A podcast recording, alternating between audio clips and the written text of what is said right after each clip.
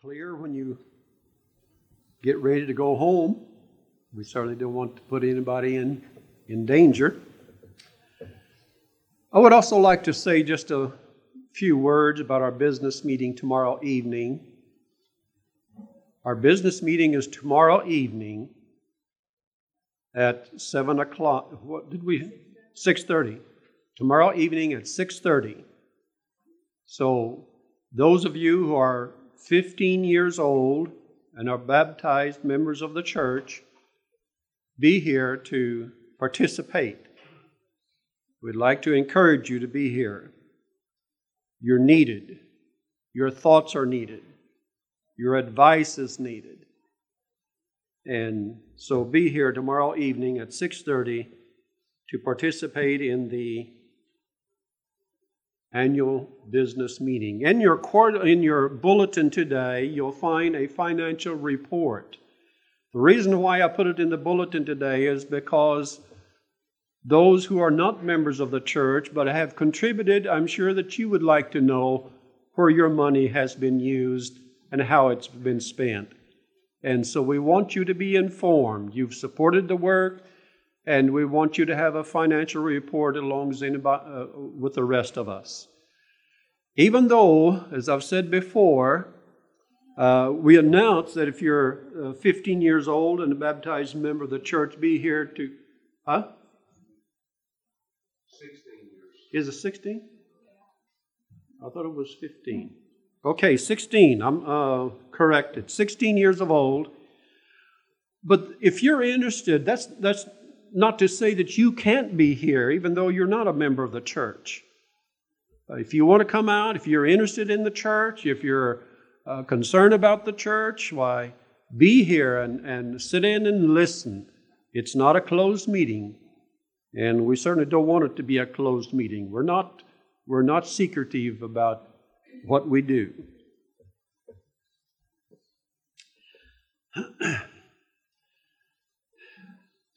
As I mentioned to Brother Andy this morning, I said, This is the first time I saw you since last year.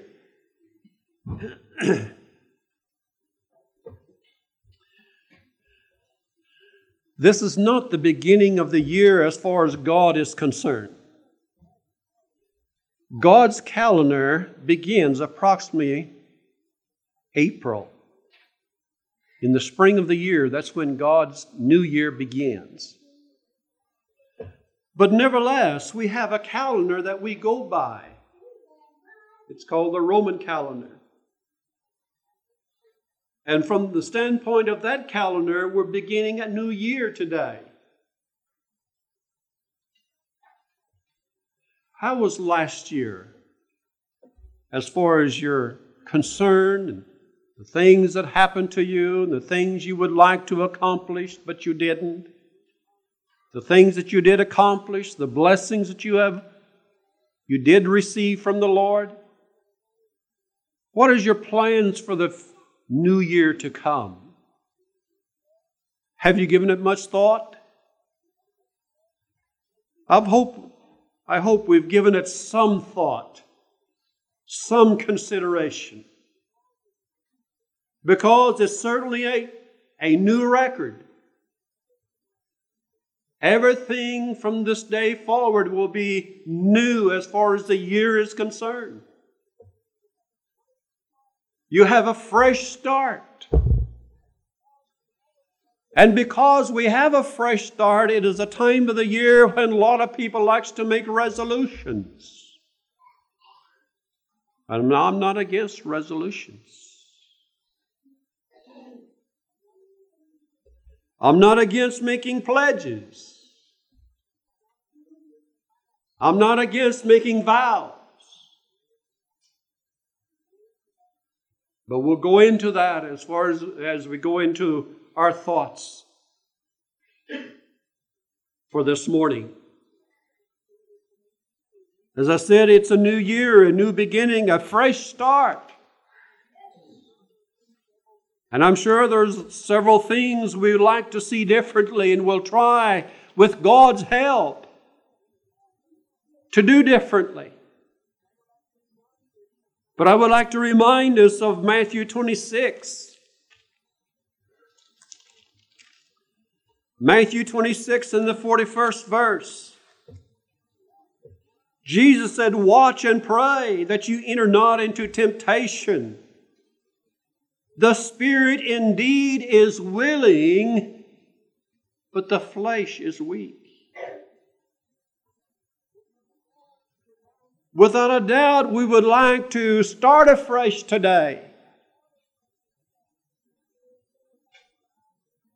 Without a doubt, we would like to see this coming year differently than what the past year has been. But Jesus is reminding us here that the Spirit indeed is willing. We like to see things differently. We want to see things differently. But the flesh is weak. As far as the flesh is concerned, we have to have some help. There needs to, to be something to help us over those moments and those times in which we're not able to help ourselves. We say many times we would like to, for the Lord to help us, and that He will do. But I want to remind us, brethren, God will not do it all. God will not do it all. He is only there to help us when we're not able to help ourselves. That He will do. But don't sit back and expect God to do it all. He has to have some help. And as I said, it's a time, and many times when we make resolutions and, and uh, uh, pledges and, and perhaps even vows at times. But yet, the wise man in Ecclesiastes, the fifth chapter, Ecclesiastes, the fifth chapter, and the second verse, he says, Be not rash with thy mouth, and let not thine heart be hasty to utter anything before God. Be careful about the resolutions that we make. Be careful about the pledges that we make. Be careful about the vows that we make. You may say, well, Brother Walker, I don't, I don't make vows. I want to remind you if you're married, you took a vow. And of all things in life, we ought not to be rash in making that vow. We ought to have made it a matter of prayer. We ought to have taken time to meditate and think about it before we made the vow in our marriage or took a marriage vows. That's the trouble with people today. That they take things too hastily. And they make vows without a little thought of keeping them. Whether it's marriage vows or whatever it might be. Brethren, if you're a child of God this morning, you took a vow. You made a vow before God that you would live for Him and I thought, hope that you took it seriously. That you took it seriously.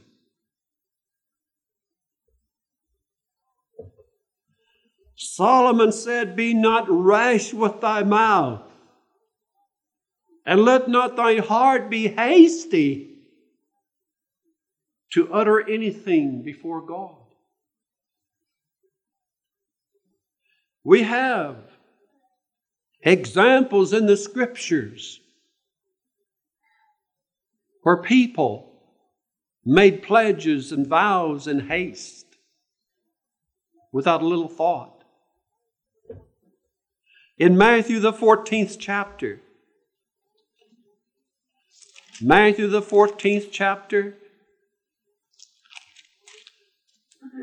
we find that Herod is celebrating his birthday. And we find that he, he gets so happy, he gets so energized and, and happy over the occasion that he turns to his daughter and or the daughter of his wife at least well, let us begin with the sixth verse. It says, that when Herod's birthday was kept, the daughter of Herodias danced before them and pleased Herod. Pleased him. Whereupon he promised with an oath. Was just, it was more than just a slight promise. But he promised with an oath, I swear that I'll give you whatsoever you ask. He never gave it any thought what she might ask. He didn't say, I'll give you anything that you ask if it's within my power to do so. Well, you may say, well, it was within his power, he wouldn't have done it. Well, no, he went against the will of God. It was not in his, it was in his power as far as his kingdom is concerned, but as far as right and wrong, he had no right, he had no choice in deciding to give the head of John the Baptist. It was not his to give. But the eighth verse says, And she that is the daughter, being before instructed of her mother, said, Give me here John's Baptist head and a charger. And the setting is here, he told the both of them that they ought not to be married. They went against the counsels of God as far as their marriage is concerned, and she didn't like that. She didn't like that. She wanted to get rid of him. I'm sure that every time she saw John the Baptist, her conscience pricked her. And she wanted to get that which reminded her of her past out of sight. And so she said, You tell him, if he asks you what you would like to have, tell him John the Baptist's head. Herod, it was a foolish vow that he made. It was a foolish pledge that he made. And he ought to have given it some consideration as to how he stated his remarks. Another one that we find in the scriptures in Judges, the 11th chapter. In Judges, the 11th chapter, here was a man of God. I say a man of God because his faith is mentioned, or he's mentioned, in the faith chapter of Hebrews 11. So he must have been a man of God. He would have been listed among the great faithful, one, faithful ones of, of Hebrews, the 11th chapter. But in Judges, the 11th chapter, we find that. Uh, uh, I want to give you a little bit of a history here of Japheth. Japheth was, was, a, a, a, was born a son of a harlot. And, and since he was born a son of a harlot, he was rejected by his relatives and friends. He was rejected. But a time came in which they needed his services. And so they went to him and then they said, no, we, would, we want you to come back and be our leader because we, we got problems. And the problems that they had was the king of Ammon was about to throw him out of his kingdom. And they knew that they were not capable of going against him. And so Japheth made some certain requests, and he said, After I go into this battle and I get the victory, you're not going to throw me out again. No, no, no, no, we won't do that. We want you to be our leader from then on, from now on. And Japheth accepted those terms. He went into battle, or rather, before he went into battle, this is what he told God. Beginning with uh, uh, verse 30. And Jephthah vowed a vow unto the Lord and said, If thou if thou shalt without fail deliver the children of Ammon into mine hand, see, he's talking to God now. Then it shall be that whosoever cometh forth of the doors of my house to meet me when I return in peace from the children of Ammon shall surely be with the Lord's shall be the, the Lord's, and I will offer it up for a burnt offering. I'm sure, I don't know just the position that he took, whether he knelt and he prayed to God, or he just simply looked up to heaven and he says, Oh God, if you will give me the victory, whatever comes out of the door of my house when I return, the first thing I see I'll give in a sacrifice to you. A foolish vow indeed. What happened? Notice verse 34. And Jephthah came to Piz, Pisgah unto his house, and behold, his daughter his daughter came out to meet him with timbrels and with dances, and she was his only child. he was his only child.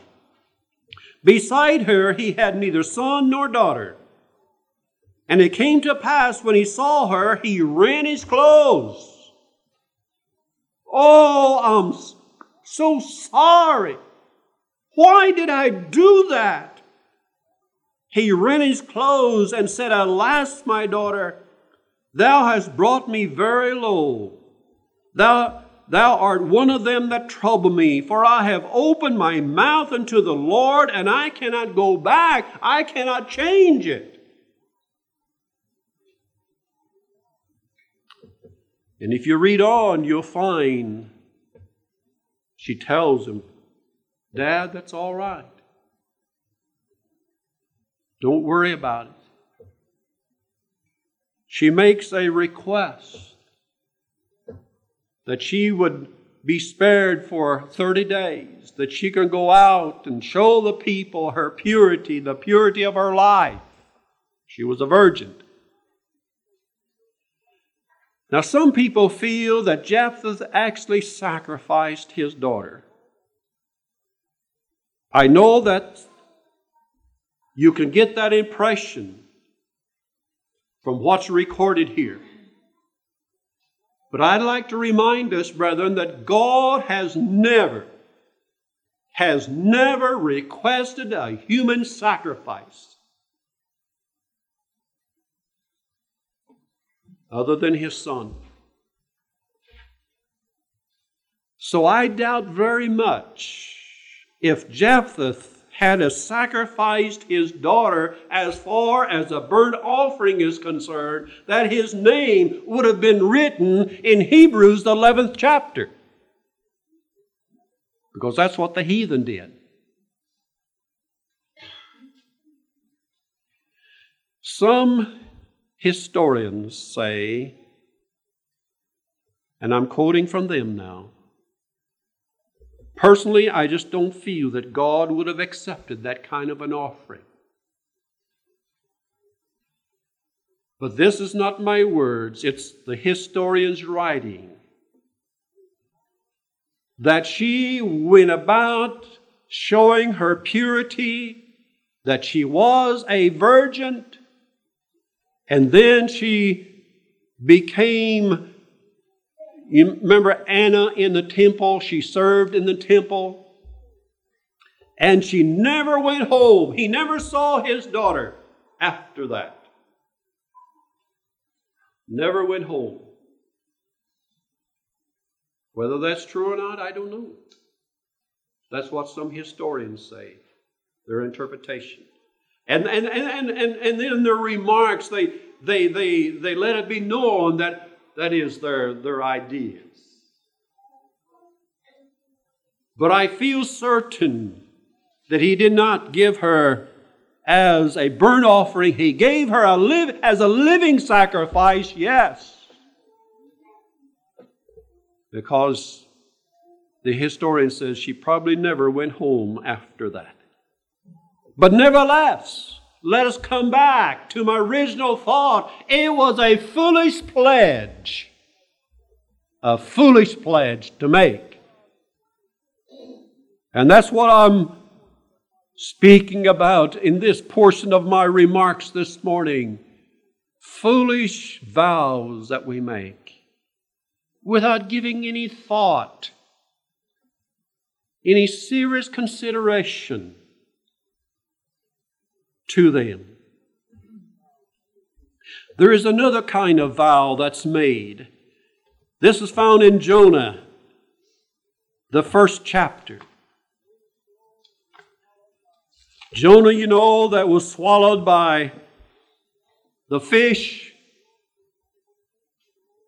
You know, if you're a Bible student, you know the account as to what happened.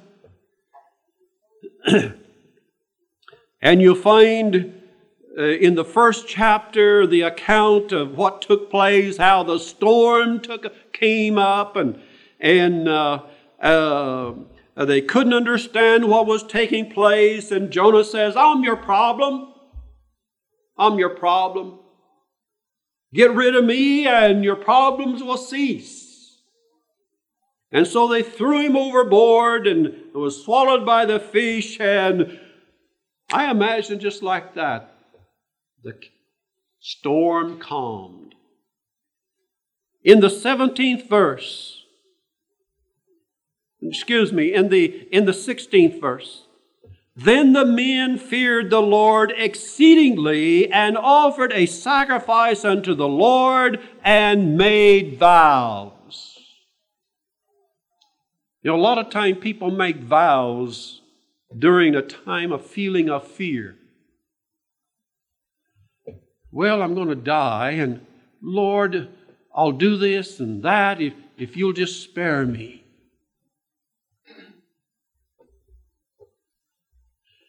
I remember one time sitting in a congregation listening to the minister, or this minister rather, talking. It was during uh, the time of the war, the, uh, the, the Second World War. And he was traveling on a, on a, on a train, and, and he was a He was the first person I ever saw that was almost a dead center for Jimmy Durante. Is, is that the right name? Okay. He was short, didn't quite have the nose that Jimmy had, but nevertheless, I could, I could see how the soldier would, would, would make fun of him. And, and that's what he said. He said, I was traveling on this train and uh, the train was full of soldiers transferring and coming back from the war and so forth. He said it was warm in the inside. I wanted some fresh air, so I stepped out between the two cars and said I stepped out there and there was two soldiers there. And he said they were pretty well drunk. And uh, uh, the soldier that was perhaps, I don't know if he was the drunkest one or not, but nevertheless, he, he took his hat off, and, and, and it was during those years that uh, men still wore hats, and, and so he put his, the soldier put his hat on him. He took his hat and, and put it on him, and sort of make a humorous thing about it. And this man went along with it. It didn't bother him. He was quite humorous. and so after they got talked a while, the soldier says, Mister, what do you do? What's your profession? And the man said, I'm a minister. And he said, just like that, he says, his countenance changed. Serious. He said, Preacher, he said, I want you to know. When I was in that trench, he said there was no one prayed to God any stronger than I did. Out of fear, he turned to God. But just as soon that he was away from danger, what does he do? He forgets all about God. And so many times, when we make vows during the time of fear, we forget. God keeps his part, but then we forget all about the commitment or the pledge that we have made. Yes, there's foolish vows. There's vows that are made in fear. But there's good vows too. There's good vows. 1 Samuel, the first chapter.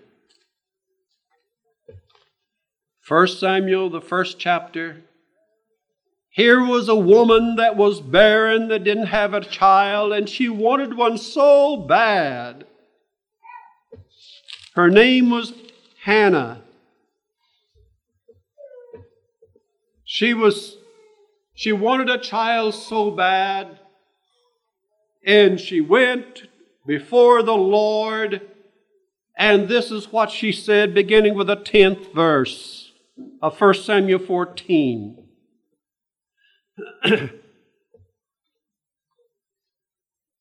I'm in the wrong, didn't think it's, I'm in the wrong chapter. 1 Samuel, the first chapter.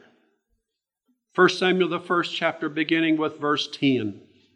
And it says, And she was in bitterness of soul, she was sorrow. She was in a deep sorrow.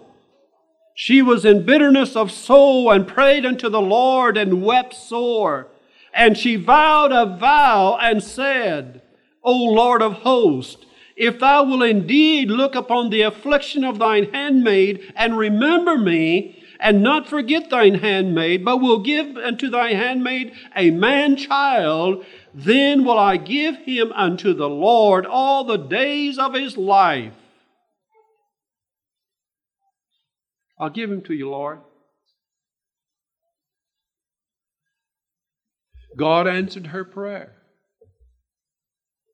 She had a son, Samuel. She raised him until he was about seven years old. And, ladies,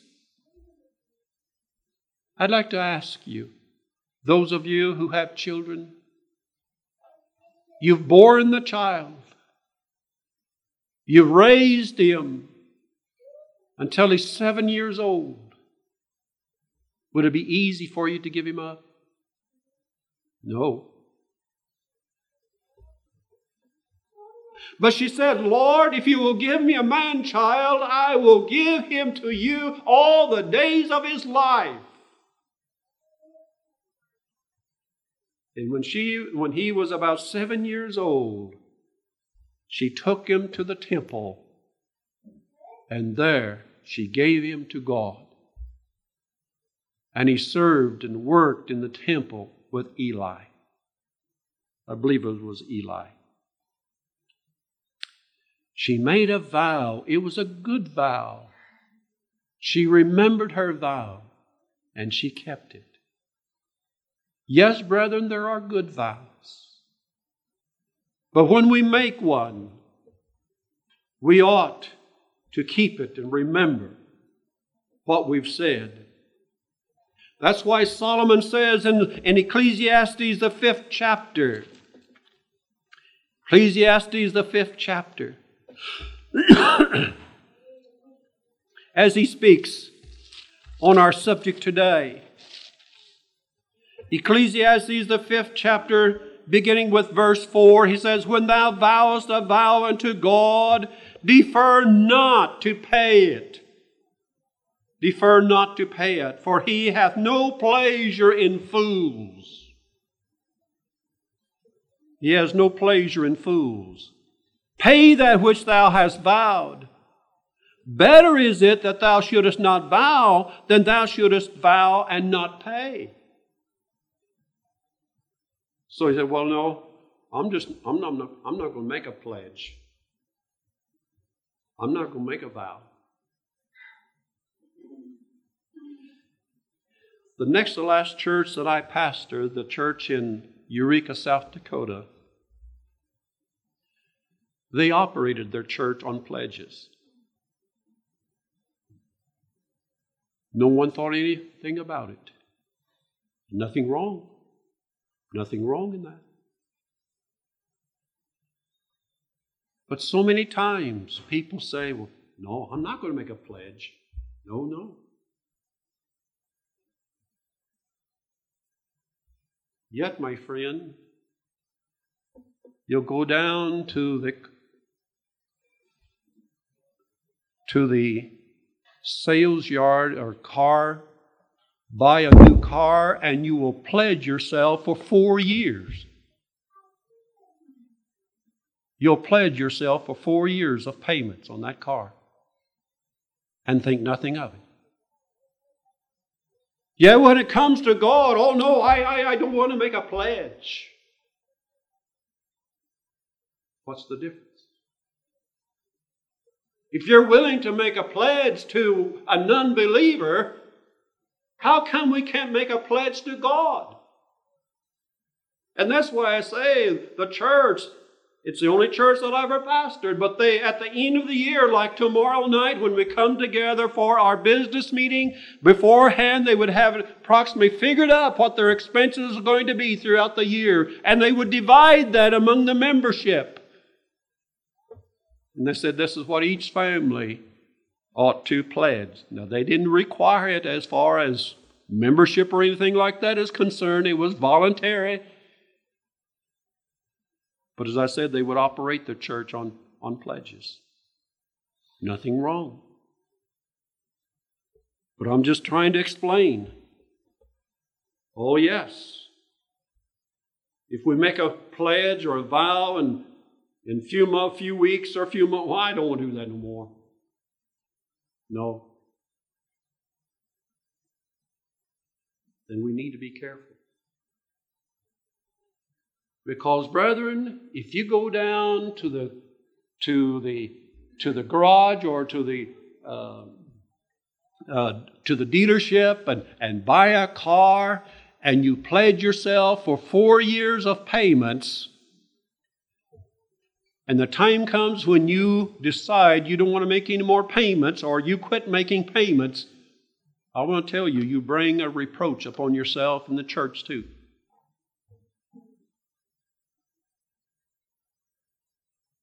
When you make a pledge to somebody, we ought to keep it. But when we when we make a pledge and, well, no, I, I don't want to do that no more, then the people will say that that man who runs that, that, that agency, well, is that the way the church of God does? Is that the way their people, is that what they believe? That they only keep their pledges for a certain length of time and, and they're free to, to break their promise? This is what Solomon is saying when you give your word, brethren, keep it. My father had a lot of, lot of uh, weaknesses and, and uh, so forth as far as the example is concerned. But I tell you, there's one thing he instilled in me. I believe my father would rather die than break his word. He would rather die than break his word.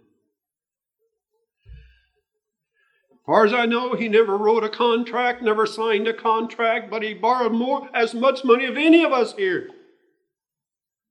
He gave his word, and he never broke it. Never broke it. That's what Solomon is saying. When you pledge your word, your commitment, keep it. Because it's better not to make a pledge than make one and later on renege on it. Yes, there's good vows, there's bad vows. There's good pledges, there's bad pledges. The year before us is clean. What are we going to do with it?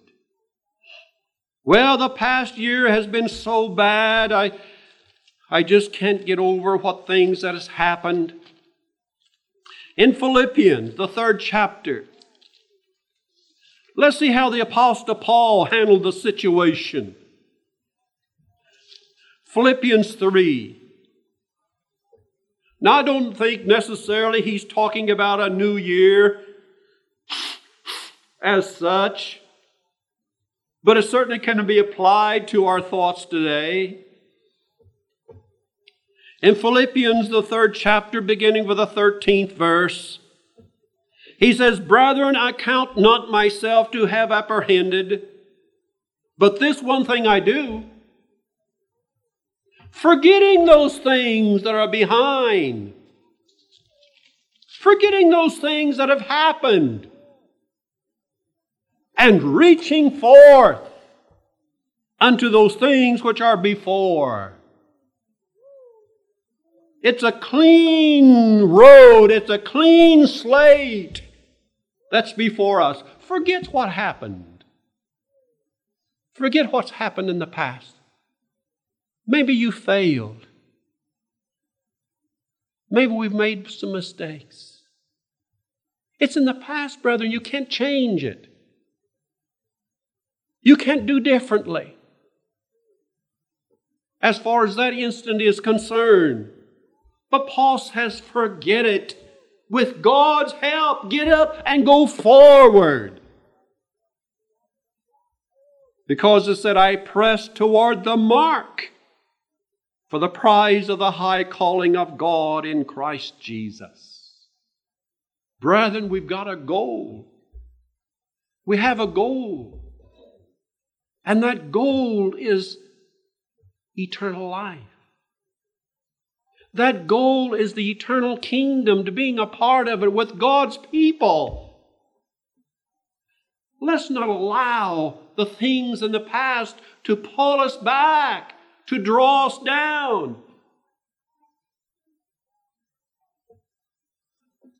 Paul says, forget it. Forget it. The future's ahead of you. My closing text is in Philippians again, but in the fourth chapter. This is what I would like to leave with you a reminder. As I said, we've got a new year ahead of us. The slate is clean. What are we going to do with it? Paul says in the fourth chapter of Philippians, in the 19th verse, he said, But my God shall supply all your need according to his riches in glory by Christ Jesus. Yes, maybe we failed. Maybe we made mistakes. But I want to remind us, brethren, that God is here he wants to help us. He will be with us. And He will supply all of our need that we might have. May God bless you, is my prayer.